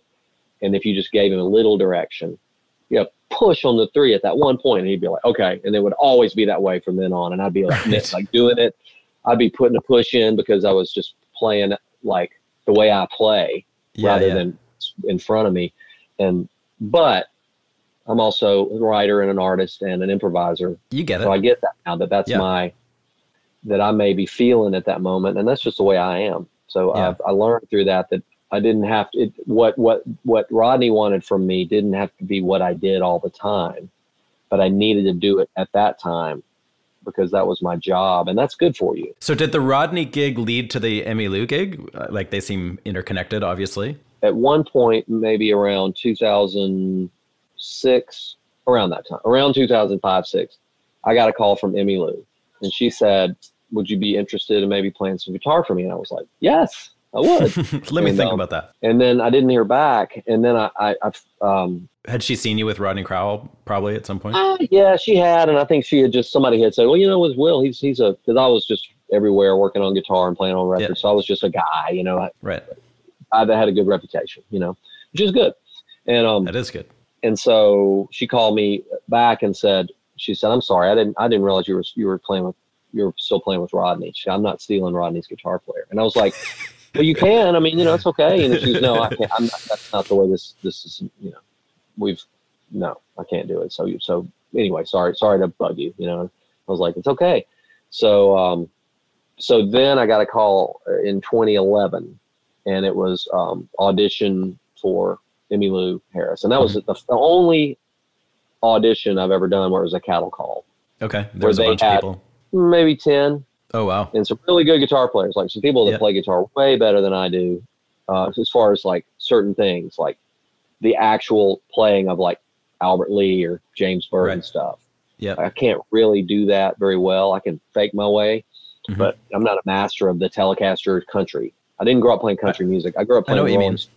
You know? Yep. And then I got into real country. For, for me, it was like my parents, Hank Williams records, Graham Parsons with Emmylou. So I was like, you know, kind of freaked out, but it came at a good time when I was, the band was my friends. Brian was in the band, you know, okay. Phil Madera, Chris Donahue. Yeah.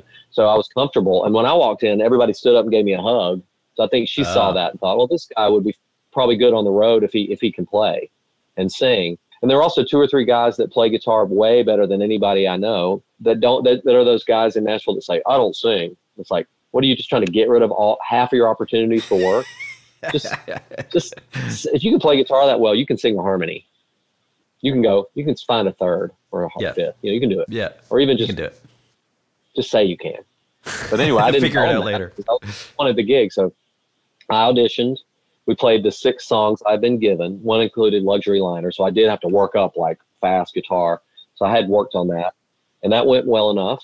Mm-hmm. And um, and then she said, well, let's see how you do with like a feature vocal. And so she said, let's do Love Hurts, which had not been one I'd been told to prepare for. Oh, man. So okay. Everybody sits down and she, she gets guitar, walks over towards me, and we just stand like face to face and we start singing Love Hurts, which I've never wow. sung that song. I mean, I know it. The Everly Brothers version, the Nazareth version, and of course, Herbert Graham, which is my favorite. And so we sang, and I was, and, I, and she said, and she said, this was great. She said, you take the, the melody at first, and I take the harmony, and then you switch to the harmony, and I take the melody, and then you switch back to the lead on the bridge. And so I was like, that's nerve wracking, man. And so I, so we just did, and and then she, she kind of chuckled about three quarters of the way through and said, said that's that's that's that's fine, thank you. And I got the gig. So, so you must have done all right. Wow. I guess so, you know, and I've had it ever since, except for uh, when she did the stuff with Rodney, uh, they they had um, mostly Jed Hughes, who was actually, again, a person who I think in some ways plays circles around around me in some ways, and in other ways, not. I mean, you know, mm-hmm. that's the way music is, right? We yeah. all have our things, the things that we can pretend to do, the things we actually do, the things we do if we're just by ourselves at home. Yeah. Um, And I've kind of learned to, to, to, part of doing Spring Break was like, I wanted to do a record that was like what I do when I sit around at home. You know, I mean, I can write clever pop songs. I, I grew up with, you know, the Beatles and the Kinks and then Elvis Costello and all that stuff. And I love that, but it doesn't really, it's not a, it's more of a cerebral thing. Yeah. Um, and that's fun. Like I love those. And of course I think the Kinks and all that music when it's at its best is not just cerebral, but soulful and moving. You know, Days by the Kinks, yeah. You know, Allison, Miles Costello, you know, you go on down the line all the way up to whoever. But I just think that going back to that when I when I got the Blind Willie McTell record because the Allman Brothers had the credit or my parents' Hank Williams records. So it does go back all the way to the beginning, to my sure. childhood. Hank Williams, yep. forty Greatest Hits, double album. Um, that, I want, you know, something about that, like I had grown into that place. For better or worse, to to want to do something like that and, you know, finger pick my guitar and also maybe play a solo in the middle of the song with no accompaniment and sing the song and yeah, put put it out and feel confident about it. So, and but at the same time, like stuff like I Like It Down Here was one of the things that I've learned over time as a fan, because I'm still a huge fan of I'm, I'm down the a Brazilian music rabbit hole right now. So I'm ordering, you know, nice. Nara Leo and Vinicius de Moraes records, you know, uh-huh. And I'm finding that even with that music, I, my favorite is like the Vinicius and Tocino with Maria Bethânia or with Maria Criuza records where it's just live, two nylon string guitars, bass, piano, drums, and there's voice. Two male voices, one female voice, and they're live in a club. Right. You know, Vinicius has his like bottle in front of him on a table, you know, because he did the I'm the poet. I sit with the writing table and the notebook really? And a bottle. Oh, and I oh, read cool. poetry, I play guitar and sing songs. But it was pop music in Brazil. So, I mean, that's to me, it's fantastic. That's like Mississippi John Hurt meets Europe, old Europe, you know. Right. Yeah. Plus Africa. And just like Mississippi John Hurt, you know, old Europe meets Africa. It's called the South. Totally. People in bondage and then guitars and fiddles and the same old story that's been told in so many books, but it's true. And so anyway, as a fan, I finally started to understand that what I actually like the best is to hear people playing in real time. And that's why I like jazz, jazz records and Brazilian records so much is that you just get the mm-hmm. record. It's like, especially from the sixties and seventies, like, oh, this is them just playing. Yeah. And it's capturing a moment, whether it's, uh, you know, those, like, we love jazz trumpet records, you know, Miles Davis stuff that they did all those four Those four fifties records, uh, Working, Cooking, Relaxing, whatever the other one is, with the Miles Davis Quintet. They did those four records in two days. Amazing. Rudy Van Gelder. Miles had signed with Columbia. He owed Prestige four records. They were like, well, let's do, we need to do this. So let's get our get our repertoire book and go in there and play it. So the two days, he did like fifty songs, and that's those four records. Yeah. Not that I'm comparing myself to them, but as far as so. That's how you want to present your live in the studio. So going from jazz stuff, blues stuff, folk stuff, bluegrass stuff, country stuff, gospel stuff, the best mm-hmm. stuff, all the Glenn Johns kind of stuff, the Faces, sure. the Who, where he's like the band's down on the floor. I'm recording the whole band. We're going to do it over and over again until we capture that moment. And then I'm going to edit it. So that's it. So, so finally I learned. And after all these years of gigging and sessioning, it's like, well, and you can pull it it's off. Really, well, yeah, to, yeah, yeah, we can pull it off. It, I, I, you know, we'll never, you know, I'm sure Jimmy Page never thought he was as good as Willie Dixon or Buddy Guy or whatever, you know, and I'm sure that Keith Richards knows he's not as good as Chuck Berry, but, mm-hmm. but they can all do it, and it carries yeah. it on. Yeah. So, you know, it's totally. Not about how good you think you are. It's about, it's about what you want to do at the time. Like right. I, I'm inspired. I wrote these songs. These songs need a band. I'm calling Brian or whoever, but I call those yeah. guys because there is loyalty to your friends. And there is the fact that it's going to sound great. You could get somebody else. And I do. I mean, I, yeah, I use all kind of different people for different things, but there's also just that the, the enjoyment of the passing of the time of your short days on earth in the company of people that you want to be with. Absolutely. I, you know, I'm I'm almost sixty years old. Not that there's anything wrong with that, but how am I going to pass my next twenty years of my life if I'm lucky enough to have them? You know, I'm going to write songs. I'm going to record songs. I'm going to play shows. And and I've learned now that I don't have to be on the road two hundred days a year. Now, you know, I may I'm going to be on the road more someday in the future, I suppose. And I hope, in a way, I hope. In other ways, in other ways, I'm like, well, yeah, this year has taught us that that for sure. I mean, if nothing else. Uh, you know, yeah. It definitely makes you think. If you're a guy that spent years on the road like you, suddenly being cloistered at home for a good year has uh, definitely made you think probably about how you want to spend your time. If you're a writer, there's a certain amount of introversion that you probably possess. Yeah. And so if you can embrace that and then reach out however you can. And I mean, I have it yeah. in space. I mean, I've always right. been able to, um, to be alone in a crowd yeah. and uh, not unhappily. But uh, I love people. I love gigging. I love performing. I love to yeah. be with my friends, but also love to be at home. And I haven't done it. You know, I've been home less. Right. I've lived in Nashville for thirty-three years, but I've actually been in Nashville about sixteen years. yeah, the rest yeah. of the years I was somewhere in an airport or at a, at a yep. stage or in the sure. or in the bus. So that was good. It prepared me for twenty twenty that I had a basis of songs and yeah. a small but loyal fan base. And I also, I had songwriting with soldiers, which is something that all this has led me to this point where that's a big thing that I do. Do you do that with Mary Gaucher? Is that with, with yeah, her she, it's, it's the same, it's the, same, it's the same organization people. That she, okay. and I played on that Rifles and Rosary Beads record. And yeah. that's when she said, uh, one day she said, why don't you do songwriting with soldiers? I said, well, I haven't been asked. So I didn't know who to, I didn't know how to approach, you know, approach it. And she said, well, you should be doing it. So I got a call a few days later, maybe from Rodney Foster and then ultimately from Darden Smith, who was the founder.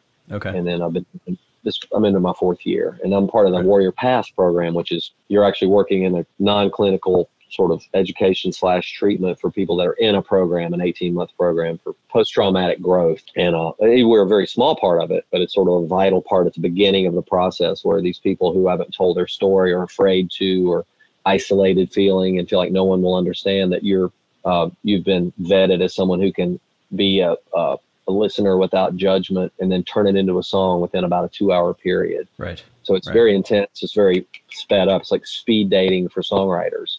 Yep. You know, you write, you, you you get the story from like five or six people and then you find the common st- thread of the story and you two hours later, you're singing the song for them. You're recording it on like a little U S B mic and come back the next day and go over it in the morning and then you're gone. So it's like, is it really, just, is it one-on-one or is it you and a group of people? The path is with a group because okay. they're supposed to, to tell their story to each other and then to you. Okay. And they maybe haven't told their story even to their spouse or their anybody, you know, like right. that it's, and whatever the story it's might ther- be, the story might be, I want, I, yeah, total therapy. And so, um, they don't know that you've written the same song a bunch of times, sort of not the same song, but it's the, it's often the same story at that point in the therapy. Yeah. Um, but it's our job to make it as good as we can. And I'm learning. At first I was really sacred about and really dogmatic about like using only their words.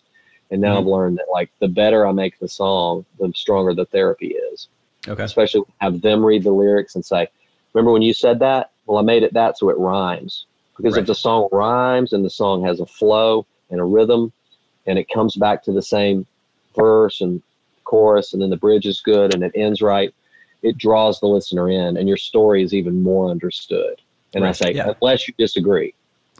yeah. I mean, really, like yeah. if you if, if this isn't what you meant, how you meant it to sound when it's sung, I, I'll try to change it. But um, usually they're pretty happy that, and you know, then they read the lyrics out loud, the original lyrics and then the tweaked lyrics. So it's the process is part of the lesson that yeah. you, you trusted your fellow soldiers or whoever's there. And then you, the soldier And then this stranger walks in. Yeah, it's intense. And then the stranger read back what your words were. And often they're they're like, I said that? And you're like, no, this is exactly what you said. I wrote it down verbatim. And they're like, I can't believe I said that. I didn't think I was. I was like, yeah, you're, what you're saying is this line is going to be the first line of the song. So powerful. And when people hear this, it's going to heal them too in right. some way. And you'll be able to play this song for someone who can't understand when you tell your story to them out of context. You say, well, just listen to the song. And it's it's incredible. But also the fact that you go in and do this in two or three hours. With Path, it's two. I mean, they really want you to do two. It's the end of a day of the A five of these guys or women, many women now. Um, and uh, so they, they need to go to bed. Right. Get up the next, like, go take a hike or run or do yoga or transcendental meditation, but it's powerful. So, and it, mm-hmm. it's certainly, as we all know, everything influences what you do. And yeah. so songwriting for me is like, are we getting to the, are we getting to the point? Are we getting to the meat of this? If we're not, then a couple hours, we don't put it aside for a while. I think that program is really important, obviously for, yeah. I'm sure you get a lot of, out of it as well, but, but for the right. therapy level for some of those people, it must be a really important thing. It's cool. Yeah. One last thing I was really curious about was, like, as a writer, you've had a lot of people cover your songs. I know, like, crazily, I'm a big Little Feet fan. I know Little Feet did a song of yours, yeah. and uh, a bunch of other people have done them too. Can you just tell me, like, that, what that experience is like? You know, like, with somebody, how does that come to you? Like, do, do you get a phone call saying such and such wants to do your song, or right. do you just find out after it's done, or how does that all work for you? What happened for me was I met Jimmy Buffett in nineteen ninety-six at Tipitina's in New Orleans. I was playing with Todd Snider, and Todd was on Jimmy's label, which was right. distributed by M C A. Margaritaville, right? Yeah. So we're playing Tipitina's, and Buffett's there, and J- Jerry Jeff Walker's there. Jerry Jeff used to have one. Wow. On now, he had a house in the French Quarter on Royal Street. Had a beautiful house with a courtyard and a fountain. I mean, incredible. Yeah. And um, so they're both there. So we play, and it's a big night. They both get up on stage and play with us. And then you go backstage at Tipitina's, which is, you know, like the size of a large closet. I've I've been in there, yeah. Yeah, and there's like one hundred fifty people back there trying to, like, be part of the big party because Jerry Jeff, right. Jimmy Buffett, Todd Snider. And um, but there's nothing back there. There's not even any beer. It's just sort of like a room. Just a room. Yeah. yeah. So, but I'm pu- I'm pushed up against the wall with Jimmy Buffett next to me, and I, I turn to him and I say, Jimmy, I'm Will. I play with Todd. He goes, yeah, yeah. And I said, I said, I'm from Mobile. You know, I know you're from Mobile, Gulfport. You know, down there. On the, he goes, yeah, oh, you're another escapee. And um, I said, yeah, I guess so. I said, but but here we are, just right down the road in New Orleans. You know, and we laughed, and then didn't see him again for uh, six or seven years. In two thousand three, I got a call from Jimmy's niece, and okay. she said, I, who's a friend of mine, and she said, my uncle's asking about you.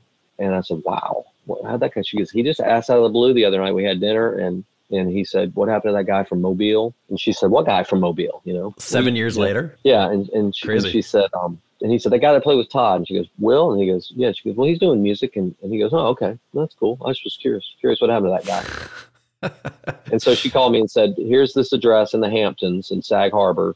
You know, FedEx your stuff. When you're on my uncle's mind, you never know what's going to happen. So right. I did. I, I put a package together and with music. And of, I said, I, of, of your songs or your my, my my my records, basically. Okay, yeah, yeah. At the point I think I had I had three solo records, and I sent him that, and maybe a C D R of like home demos. And I just said, here's my stuff. You know, Melanie told me you were you were asking what I've been up to, so I just said, this is what I've been up to. And so about three months later, I got a call from the office. Jimmy Buffett's office, and they said, Jimmy wants to record these two songs of yours. And I said, great. Hmm. And um, I couldn't believe it. It was just like, wow. So, and so then I didn't hear anything for another two or three months. and uh, and then I got a call and they said, so Jimmy wants to record those songs. And he also wants you to come play on the album. Wow. And so you'll be in Key West, you know, February fifth through tenth of, you know, February, two thousand four or whatever. And I said, well, let me check my calendar. Yeah, I'm pretty sure that, that there's no place I would rather be than Key West in February working on his Jimmy Buffett record. Of course, so, you're going to make a Jimmy Buffett record in Key West, right? Right. So we went down there, and I went down there and played on the record. And uh, it was a record called License to Chill. And he okay. had uh, two songs earmarked. One was called Piece of Work, and one was that called... Was a, uh, that was a big record, wasn't it? Yeah. The Champion of the World. Yeah. And... um. So on the on the last day, we make these records in like five days. On the fifth day, we're we're like fifteen songs in, and everybody's like getting ready to leave. Yeah, because it's just he's got his band, they're pros, and that and that record had in the band was uh, also uh, Billy Payne from Little Feet. I just had him Sonny on the podcast, was actually. Playing guitar. Um, Ralph McDonald was still alive and still the percussionist. So I got all his stories about Bill Withers and Harry Belafonte wow. and um, uh, just Donny Hathaway, you know, all this amazing stuff. He's like, yeah, Donny Hathaway, blah, blah, blah, you know, he liked to eat, you know, ham sandwiches on Wednesday, you know, whatever. And um, when I was with Harry Belafonte, my first road gig was opening for Martin Luther King and Civil Rights Movement. I was like, wow. Oh my God. And um, so, and then Billy Payne. So we co- we recorded this whole piece of work on the last day. Sonny Landreth takes the solo, trades it off to Bill Payne. The record ends up being like a duet with Toby Keith. And so it just feels okay. like, you know, this is going to be, this is the big time. Yeah. And, um, and a weird combination. It's like Sonny Landreth, Billy Payne, Toby Keith, who thought, wow. you know, Jimmy Buffett, of course, he's got his eye on like the great music. He's got his eye on the marketplace. So, yep. um, yep. anyway, but at the dinner that night, Billy Payne was sitting next to me and we're having a glass of wine. And he says, he goes, man, I've really enjoyed working with you. And I'm like, well, man, what a thrill to work with you. I mean, you're one of my heroes. And he's like, ah, oh, yeah. you know, whatever. Thank you. You know, I said, Re-, I said, no, for, for real. I said, I've been, and I named all the stuff, you know, yeah. James Taylor and Bob Seger and Linda Ronstadt, and of course, Little Feet, you know, and he's like, thanks, man. He goes, he goes, well, let me ask you this. He said, we, I really like that piece of work song. So what, why didn't he, Jimmy record The Champion of the World? And I said, well, you'll have to ask him that. I said, I wish he had, but I'm not greedy, you know? And he goes, well, what if Little Feet recorded it? And I was like, oh, cool. Great. So really that's how that happens for a guy like me, who never really fit into like the seemed never to fit in like the corporate, like my publishing deal didn't lead right. to cuts. I've never yeah, had yeah. a national cut, but I pay my mortgage with songwriting royalties. Right. And it's because Jimmy Buffett's recorded like fifteen songs. So he's just kept coming back to you for more and more songs. We've been working together since two thousand four on every record. Amazing. And and do you co-write with him now, or do you just still send him songs? Yeah, and this last time we co-wrote because of schedules, and it was just pre-COVID, right pre-COVID. We recorded the last record in January, and it came out in July. Okay. Um, four co-writes on there, um, and nice, played on the man. record, played on yeah. all these records. So I'm an honorary core reefer now, and um, wicked. What a great group of people. I mean, Mac McAnally, um, yeah. Mike Utley, the whole band. Eric Darkins, the percussionist who replaced Ralph McDonald. So you had this another virtuoso percussionist, but this time a guy from Nashville instead of a, yeah. you know, guy from Harlem and Trinidad, but uh, Robert Greenidge on the steel drums. I mean, it's just Killer. The whole band. Yeah. It's just a great family. Do you tour with those guys ever or, or not? I have done dates. I'm, I usually, I, I can be the sub guitarist for Peter Mayer sometimes, okay. which is, again, yeah. I'm not qualified to fill those shoes, but, but I do, they call me, they know I, I will show up and, yeah. and I won't, fuck it up, you know. Fuck it up so, too bad. yeah.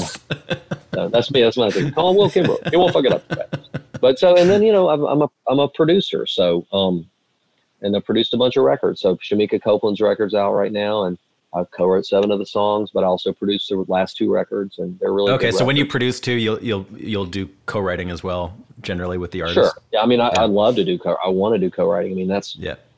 not only is it a part of production, like if you actually had a hand on what the material will be. Yeah. Um, besides just choosing it, um, you, and then, you know, the, because, uh, it also is a, it's a great way to make a living. You know, you got songs on records that are coming out. Yep. And, um, and that's just a reality. It's not me being like, I got to write so I can make a dime. It's like, we, we wrote this because we wanted to make this kind of record and we needed this kind of song. And then we picked these others for obvious reasons or not so obvious, but yeah. So, so, uh, but it all does come back around to the song. And if you can write a song, then you should write as much as you can, because that's going to be the thing that is your expression in its purest form that you had some hand in molding and creating and maybe control if that's what you're into. And, um, uh, and then, they can actually collect royalties on songs, which is like, I've, you know, like I've earned royalties off one record I've produced. Right. And I've produced about fifty records. All right, everybody. That was my conversation with Will Kimbrough. Hope you enjoyed it.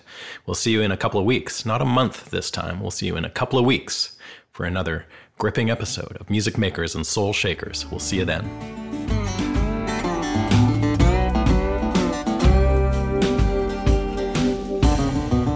Thanks for listening, everybody. The Music Makers and Soul Shakers podcast was recorded in Nashville, Tennessee at the Henhouse Studio. Don't forget to follow us on social media, and please subscribe to the show at Apple Podcasts, Google Podcasts, or Spotify Podcasts. And you can find us online at makers and shakers podcast dot com. As always, thanks to Jeremy Holmes in Vancouver for help with research. And we'll see you next month for another chilling episode of Music Makers and Soul Shakers. See you then.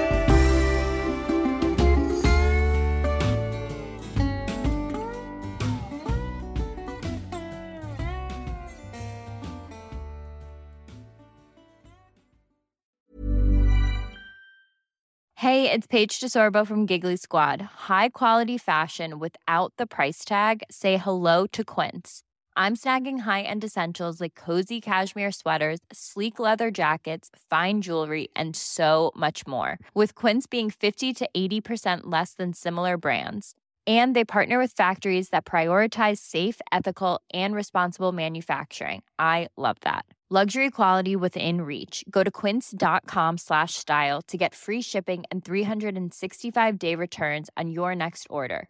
Quince.com slash style.